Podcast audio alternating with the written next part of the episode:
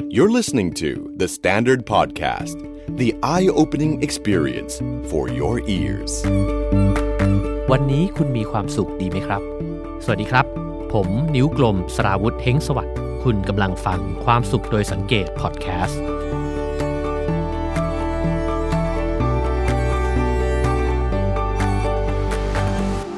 ขอแนะนำให้รู้จักตัวตนของคุณสองคน ซึ่งซ่อนอยู่ในตัวของคุณเองนะครับ คนแรกเนี่ยเป็นคนที่ใช้ความรู้สึกสัมผัสรับรู้ต่อสิ่งต่างๆ ตรงหน้าในปัจจุบันขณะนี้เลยนะครับ เช่น ตัวคุณตอนนี้เนี่ยแหละที่กำลังฟังพอดแคสต์อยู่นะครับ คุณอาจจะ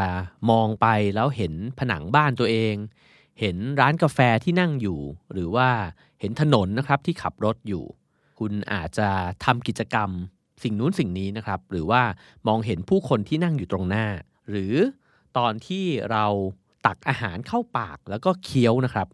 ตอนนั้นเนี่ยแหละที่ตัวตนตัวเนี้ยจะเป็นคนที่ดำเนินการอยู่ในชีวิตเรานะครับ ซึ่งไม่ได้หมายความเฉพาะแค่สิ่งที่ทำเท่านั้นนะครับ แต่ยังรวมถึงสิ่งที่เราคิดแล้วก็รู้สึกด้วย เราอาจจะรู้สึกร้อน อาจจะรู้สึกหนาวนะครับ หรือว่าอาจจะเหนื่อยเครียด กังวลตื่นเต้น ปวดฟัน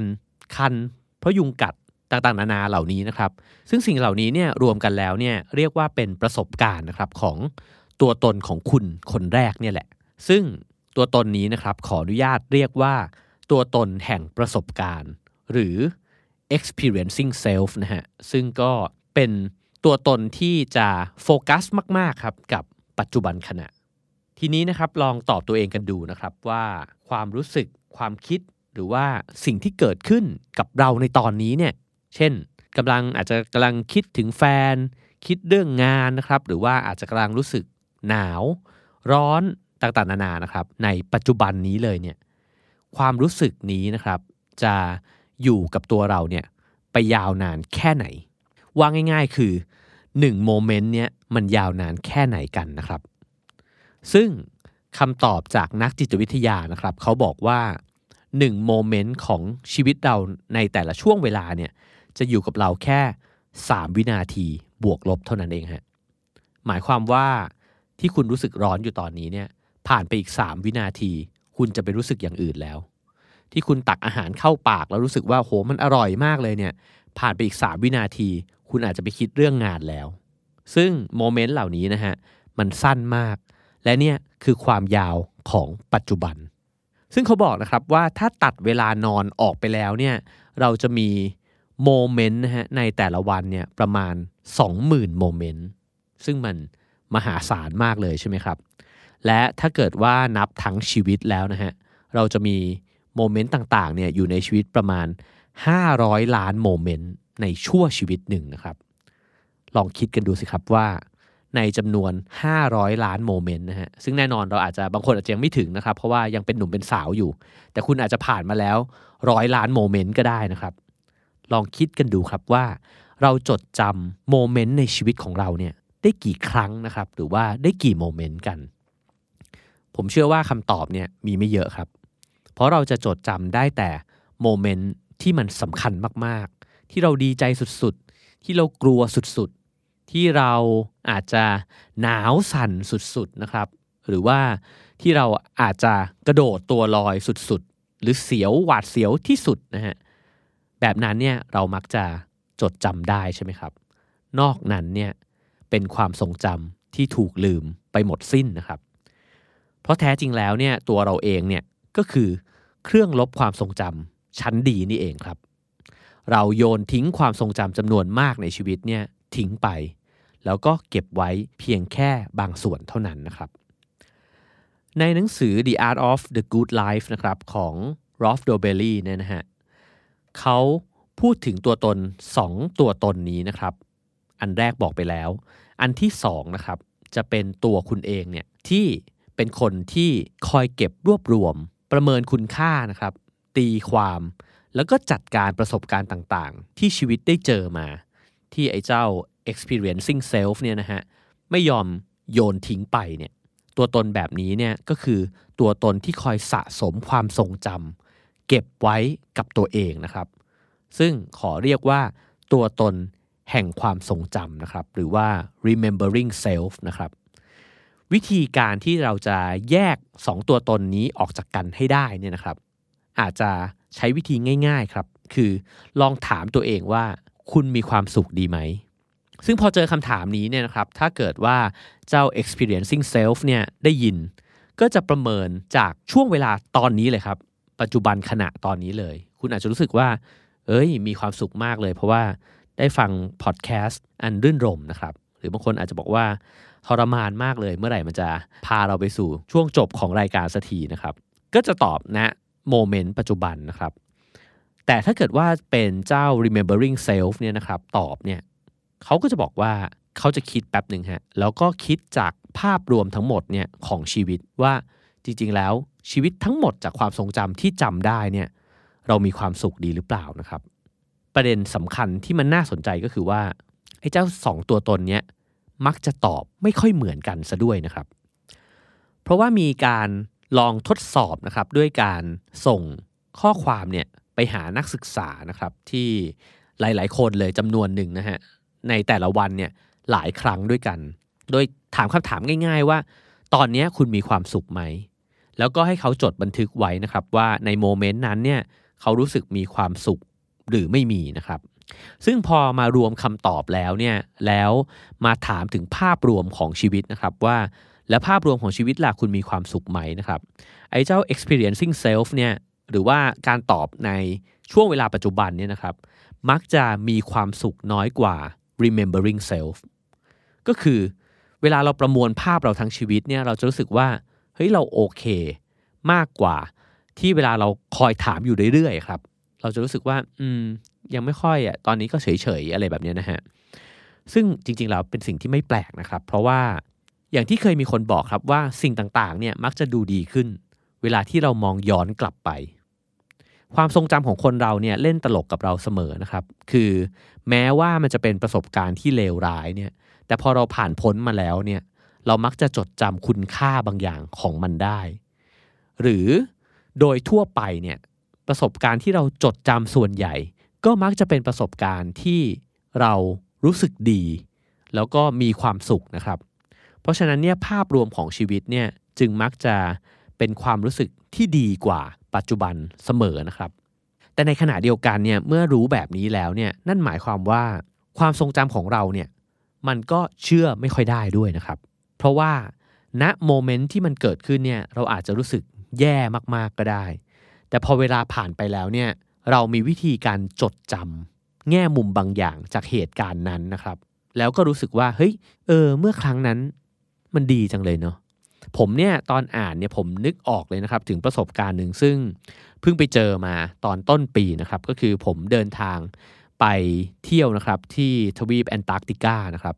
ซึ่งถ้ามาถามผมวันนี้เนี่ยว่าแอนตาร์กติกาเป็นยังไงบ้างตอนไปแบบ happy ไหมนะฮะผมจะตอบทันทีเลยว่าสนุกมาก แล้วก็มีความสุขมากๆนะครับ เพราะว่าภาพที่มันปรากฏขึ้นมาชัดเจนมากเลยเนี่ยคือ ทัศนียภาพที่มันแปลกตามาก มันเต็มไปด้วยภูเขาน้ำแข็งนะครับ เต็มไปด้วย iceberg ที่ลอยอยู่กลางทะเลนะครับ แล้วก็มันเหมือนกับโลกนี้เป็นสีขาวโพลนไปหมดเลยนะครับ แล้วก็นึกภาพถึงเพนกวิน พวกสิงโตทะเลต่างๆ ซึ่งน่ารักมากนะครับ แต่พอผมอ่านบทความนี้ผมจึงนึกออกครับว่ามันมีสิ่งที่ผมลืมไปจำนวนมหาศาลมากนะครับ นั่นก็คือช่วงเวลาที่ต้องล่องเรือไป 10 วัน แล้วอยู่บนเรือตลอดเวลาครับ ซึ่งบางวันเนี่ยเท้าไม่ได้แตะแผ่นดินเลย ซึ่งเป็นช่วงเวลาที่น่าเบื่อมากๆนะครับ แล้วก็ต้องผ่านช่องแคบที่มีคลื่นแรงมากๆ แล้วผมก็เมาเรืออย่างหนักนะครับ ช่วงเวลาเหล่านั้นเนี่ยเป็นช่วงเวลาแห่งความทรมาน แต่ผมกลับไม่ได้จำมันไว้เลยนะฮะ ความทรงจำเนี่ยมันหลอกเรายังไง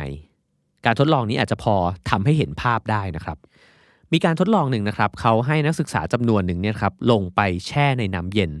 ซึ่งมีอุณหภูมิประมาณ 14 องศาเซลเซียส เป็นเวลา 1 นาทีนะครับซึ่งถ้าเราถอดเสื้อหรือว่าใส่แค่ชุดว่ายน้ำลงไปเนี่ยถือว่าเป็นอุณหภูมิที่ค่อนข้างหนาวนะครับแล้วก็ 1 นาทีก็เป็นช่วงเวลาที่เพียงพอที่จะทรมานแล้วนะฮะจากนั้นเนี่ยก็ให้ขึ้นมาครับขึ้นมาบนบกเนี่ยนะฮะแล้วลงไปอีกทีครับ โดยที่ ให้อยู่ในอุณหภูมิ 14 องศาเซลเซียสเนี่ยอีกหนึ่งนาทีนะครับ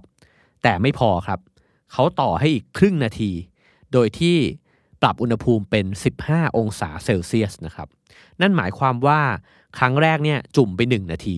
ครั้งที่2เนี่ยนาทีครึ่ง แต่มีการปรับอุณหภูมินิดหน่อยนะฮะ ซึ่งแน่นอนนะครับว่าถ้าเราลองคิดกันดูตามตักกะเนี่ย เราจะพบว่าประสบการณ์แรกเนี่ยก็ทรมานนะฮะ แต่ประสบการณ์ที่2เนี่ย ทรมานหนักกว่า เพราะคุณอยู่ในน้ำที่หนาวเนี่ยนานกว่าครั้งแรกใช่ไหมครับ แต่ทันทีที่ขึ้นมาจากบ่อที่2นะครับเขาก็โยนคำถามใส่นักศึกษาทันทีเลยว่า ถ้าให้ต้องเลือกลงไปอีกเนี่ยจะเลือกประสบการณ์แบบที่ 1 หรือแบบที่ 2 มากกว่ากัน ซึ่งแน่นอนนะครับ ถ้าเรามองกันตามหลักเหตุและผล เราควรจะเลือกแบบที่ 1 ใช่ไหมครับ แต่เชื่อไหมครับว่า 80%เนี่ยตอบว่าเลือกแบบที่ 2 ซึ่งทรมานกว่าคำอธิบายของเรื่องนี้นะครับมาจากสิ่งที่เดนิเอลแคนเนแมนนะครับซึ่งเป็นนักจิตวิทยาเนี่ยเขาเรียกว่า the Pekin rule นะฮะซึ่งหมายความว่าเราเนี่ยจะจดจำโมเมนต์ที่เข้มข้นที่สุดได้ โดยที่ยากมากที่จะมีอะไรมาเปรียบ อาจจะลองคิดดูนะครับว่าถ้าเรามีการสูญเสียครั้งใหญ่ครั้งหนึ่งในชีวิตนะครับ ไม่ว่าสิ่งนั้นจะเป็นอะไรก็ตาม สิ่งนั้นเนี่ยจะเข้มข้นในความรู้สึกเรามาก และต่อให้มีการสูญเสียอีกครั้งหนึ่งนะครับ ซึ่งคนคนนั้นหรือสิ่งสิ่งนั้นอาจจะมีความสำคัญ ไม่แพ้คนแรกหรือสิ่งแรกเลยนะครับ แต่เราเนี่ยก็จะมีความรู้สึกที่เจือจางกว่าเหตุการณ์แรกนะครับ อาจจะเปรียบเทียบได้กับการอกหักครั้งแรกก็ได้นะครับ ถ้าเรารักใครสักคนมาก ๆ แล้วเราเกิดผิดหวังของรักครั้งแรกเนี่ยมันเจ็บปวดมากๆนะฮะ ครั้งถัดๆมาถ้าเราอกหัก ใช่ว่าเราจะไม่เสียใจเท่าครั้งแรกนะครับ เราเสียใจ แต่การฝังลึกลงไปในใจเราเนี่ยมันแตกต่างกันนะครับ และนั่นก็เป็นเหตุผลของการที่นักศึกษาส่วนใหญ่รู้สึกว่าการจุ่มตัวเองลงไปในบ่อที่ครั้งที่สองเนี่ยมันทรมานไม่เท่าครั้งแรก เพราะนั่นคือครั้งแรกในชีวิตที่เขาได้จุ่มตัวเองลงไปในน้ำหนาวเย็นนะครับ ในช่วงเวลาถึง 1 นาทีด้วยกันนะครับ หากเราพูดถึง 2 ตัวตนที่เราได้พูดกันไว้นะครับก็คือ remembering self เนี่ยก็จะจำความทรมานครั้งแรกได้ ในขณะที่ experiencing self เนี่ยอาจจะรู้สึกนะครับว่าครั้งที่สองเนี่ยมันทรมานกว่า แต่พอเจอพลังของความทรงจำกลบเข้าไปเนี่ยเรียบร้อยเลยครับไอ้สามวินาทีนั้นเนี่ยมันหายไปแล้ว ด้วยความยาวของ 1 นาทีกับ 1 นาทีครึ่งครั้งนี้นะครับเขาก็เลยบอกว่าจริงๆ มันก็คล้ายกันครับกับความสุขเวลาที่เราไปเที่ยวในวันหยุดยาว เช่น เราอาจจะไป 1 สัปดาห์ หรือ 3 สัปดาห์เนี่ยในความทรงจำนะครับความสุขในความทรงจำของเราเนี่ยไม่ได้ต่างกันสักเท่าไหร่นะฮะหรือในทางมุมลบบ้างนะครับ ในหนังสือเล่มนี้เขียนบอกว่า ถ้าเกิดคนติดคุกเป็นเวลา 1 เดือนกับ 1 ปีเนี่ย ในความทรงจำเมื่อเวลาผ่านไปแล้วเนี่ยความรู้สึกก็ไม่มีความแตกต่างกัน คือสมมติถ้าทุกข์ใจก็จะทุกข์ใจในดีกรีที่เท่า ๆกันนะครับ พูดง่าย ๆเลยเนี่ยก็คือ เราจดจำความรู้สึกหรือบางสิ่งที่มันพีคกับชีวิตของเรามากๆเท่านั้นนะครับ จากทั้งหมดที่เล่ามานะครับ มันนำไปสู่ข้อสรุปอะไรนะครับ ผมคิดว่าสิ่งหนึ่งที่เราได้เห็นชัดเจนมากในตัวเองก็คือว่า เราเนี่ยโดยธรรมชาติเนี่ยมนุษย์เนี่ยให้ค่ากับประสบการณ์ที่เข้มข้นนะครับ ในขณะเดียวกัน เราก็เลยลดทอนประสบการณ์ที่มันธรรมดา เงียบสงบนิ่งนะครับ หรือว่าความพอใจเล็กๆ ความสวยงามเล็กๆ น้อยๆ ในชีวิตประจำวันไป สิ่งเหล่านั้นเนี่ยเกิดขึ้นกับเรา แล้วก็จางหายไปภายใน 3 วินาทีเท่านั้นเองนะครับ ในหนังสือจึงเปรียบเทียบครับว่า เราจึง จดจำการกระโดดบันจี้จัมได้ มากกว่าการที่เราได้เดินเขาทางไกลกับเพื่อนๆ ค้างแรมกัน 4-5 คืนนะครับ เราจะจำประสบการณ์ one night stand ได้ อาจจะเป็นแบบโอ้โหเซ็กส์ที่ร้อนแรงตื่นเต้นนะครับ มากกว่าเซ็กส์ประจำวันที่คุณจะได้พบเจอกับคนที่คุณรักนะฮะหรือว่าคู่รักของคุณจริง ๆ เราจึงรู้สึกตื่นเต้นตาโตนะครับกับ คลิป YouTube ที่มันรู้สึกว่ามันมีอะไรที่มันเปรี้ยงปร้างใส่ตาเรานะครับ มากกว่าจะให้ความสนใจกับการอ่านหนังสือดีๆ เล่มหนาๆสักเล่มนะฮะคือสิ่งเหล่านี้เนี่ยมันส่งผลกระทบกับทางเลือกแล้วก็การดำเนินชีวิตหรือว่าการซึมซับประสบการณ์ของเรามาก ๆนะครับ ธรรมชาติของการที่เราเป็นแบบนี้ การที่ไอ้เจ้าตัวตน remembering self เนี่ยมันจดจำสิ่งที่พีคเนี่ยนะฮะมันจึงนำมาซึ่งการใช้ชีวิตแบบสุดขีดครับ แบบที่เราเห็นคนชอบพูดกันอยู่นะฮะว่าชีวิตเนี่ยมันต้องใช้ให้สุดอะไรแบบนั้นนะฮะแล้วเราก็มักจะคิดครับว่าชีวิตเนี้ยมันสั้นเกินกว่า ที่เราจะใช้ไปกับความสุขแบบกลางๆ คือความสุขแค่เนี้ยมันไม่คุ้มกับที่เกิดมาหรอกนะฮะมันต้องเอ็กซ์ตรีม จะต้องแบบขึ้นสุดลงสุดไปเลย เสียใจเสียใจให้สุดนะครับ ดีใจดีใจให้มันพีคไปเลยนะฮะแล้วเราก็เลยรู้สึกครับว่าชีวิตที่มันนิ่งๆครับ แล้วก็มันดูธรรมดาธรรมดาเนี่ยมันอาจจะเท่ากับความล้มเหลวในชีวิตก็ได้นะครับ พวกเราจึงออกวิ่งมาราธอนกันครับ พวกเราจึงเล่นกีฬาเอ็กซ์ตรีมพวกเราจึงออกไล่ล่าความฝันอันยิ่งใหญ่นะครับ แล้วก็เชื่อว่ามันจะมอบความทรงจำ ที่เข้มข้น ความสุขที่เข้มข้นให้กับเรา ซึ่งถูกต้องแล้วนะครับ ผมคิดว่าใครๆเนี่ยก็อยากจะมีความทรงจำที่ยิ่งใหญ่ แล้วก็เข้มข้นด้วยกันทั้งนั้นนะครับ แต่ประเด็นมันอยู่ตรงนี้ครับว่า ในขณะที่เราไล่ล่าความทรงจำอันยิ่งใหญ่และเข้มข้นเนี่ยเราก็ไม่จำเป็นนะครับที่จะต้องพลาดที่จะชื่นชม ความสุขณตอนนี้ หรือว่าดื่มด่ำกับความสุขที่มันเรียงรายอยู่ในโมเมนต์เล็กๆ ในชีวิตเนี่ยเต็มไปหมดนะครับ ซึ่งอย่างที่บอกไปครับว่าโมเมนต์เหล่านี้เนี่ยมันอาจจะมีจำนวนหลายหมื่นคือ 20,000โมเมนต์เลยนะครับในแต่ละวัน แล้วก็เป็นล้านๆโมเมนต์ในหนึ่งชีวิต การที่เราได้จิบกาแฟอร่อยอร่อยได้เห็นท้องฟ้าที่สดใสในวันนี้นะครับ ดอกไม้หน้าบ้านอาจจะบานวันนี้ หรือการที่ได้เห็นรอยยิ้มของแม่ของพ่อ ของแฟนของพี่น้องนะครับ ได้รูปหัวแมวตัวเอง รูปหัวหมาตัวเองเล่นๆเนี่ยนะฮะสิ่งเหล่านี้เนี่ยคือความสุขเช่นกันนะครับ ซึ่งมันดันเป็นความสุขหรือว่าโมเมนต์เล็กๆนะครับที่เราส่วนใหญ่เนี่ยละเลยแล้วก็มองข้ามมันไป ผมนึกถึงคำพูดนะครับของนักปฏิบัติธรรมทั้งหลายนะครับ หรือว่าครูบาอาจารย์ทั้งหลายเนี่ยที่ท่านบอกว่ามันไม่มีอะไรที่มันธรรมดาเกินไป คือ ถ้าเมื่อไหร่ที่เรามีสตินะครับแล้วก็ใส่ใจต่อสิ่งตรงหน้าจริง ๆ เนี่ยแม้กระทั่งดอกไม้ดอกเล็ก ๆ ดอกหนึ่งเนี่ยมันก็มีความพิเศษมากๆ แล้วมันก็เข้มข้นในความรู้สึกของเรามาก ๆนะครับ เราอาจจะจดจำดอกไม้ดอกนั้น แล้วก็